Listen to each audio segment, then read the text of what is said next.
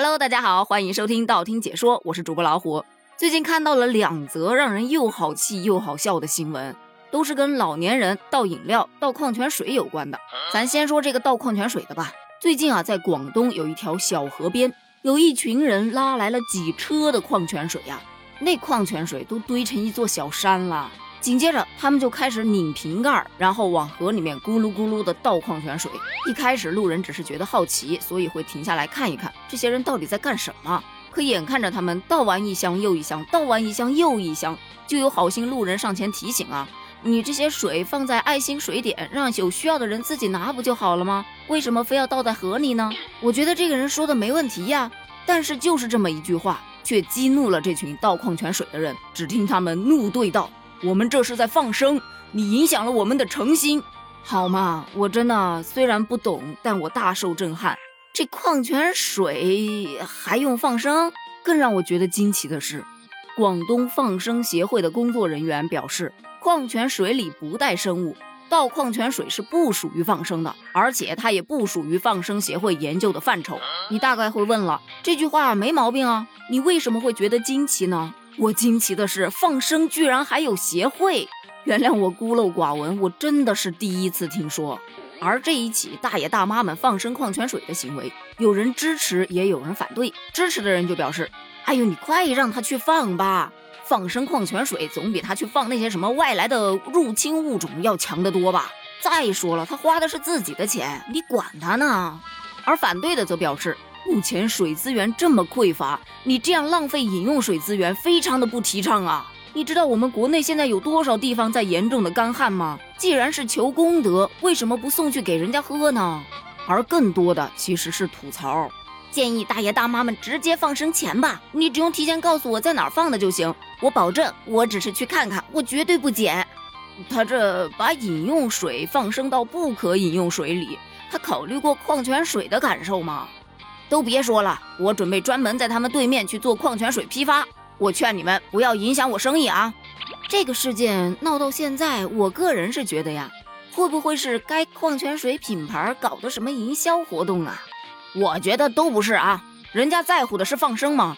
人家可能只是想要那个瓶瓶去卖钱。笑死，这是现代版的买椟还珠被你们给玩明白了。但你千万先别笑。因为现代版的买椟还珠真的在上演。这说的是九月八号，同样是在广东，有一家餐馆，它的门前呢有很多的菜品以及饮料。据餐馆老板所说，每天送菜平台都会早上六点钟左右就把菜品啊，包括饮料啊送到店门口，而店主一般是在七八点钟左右才会过来开门。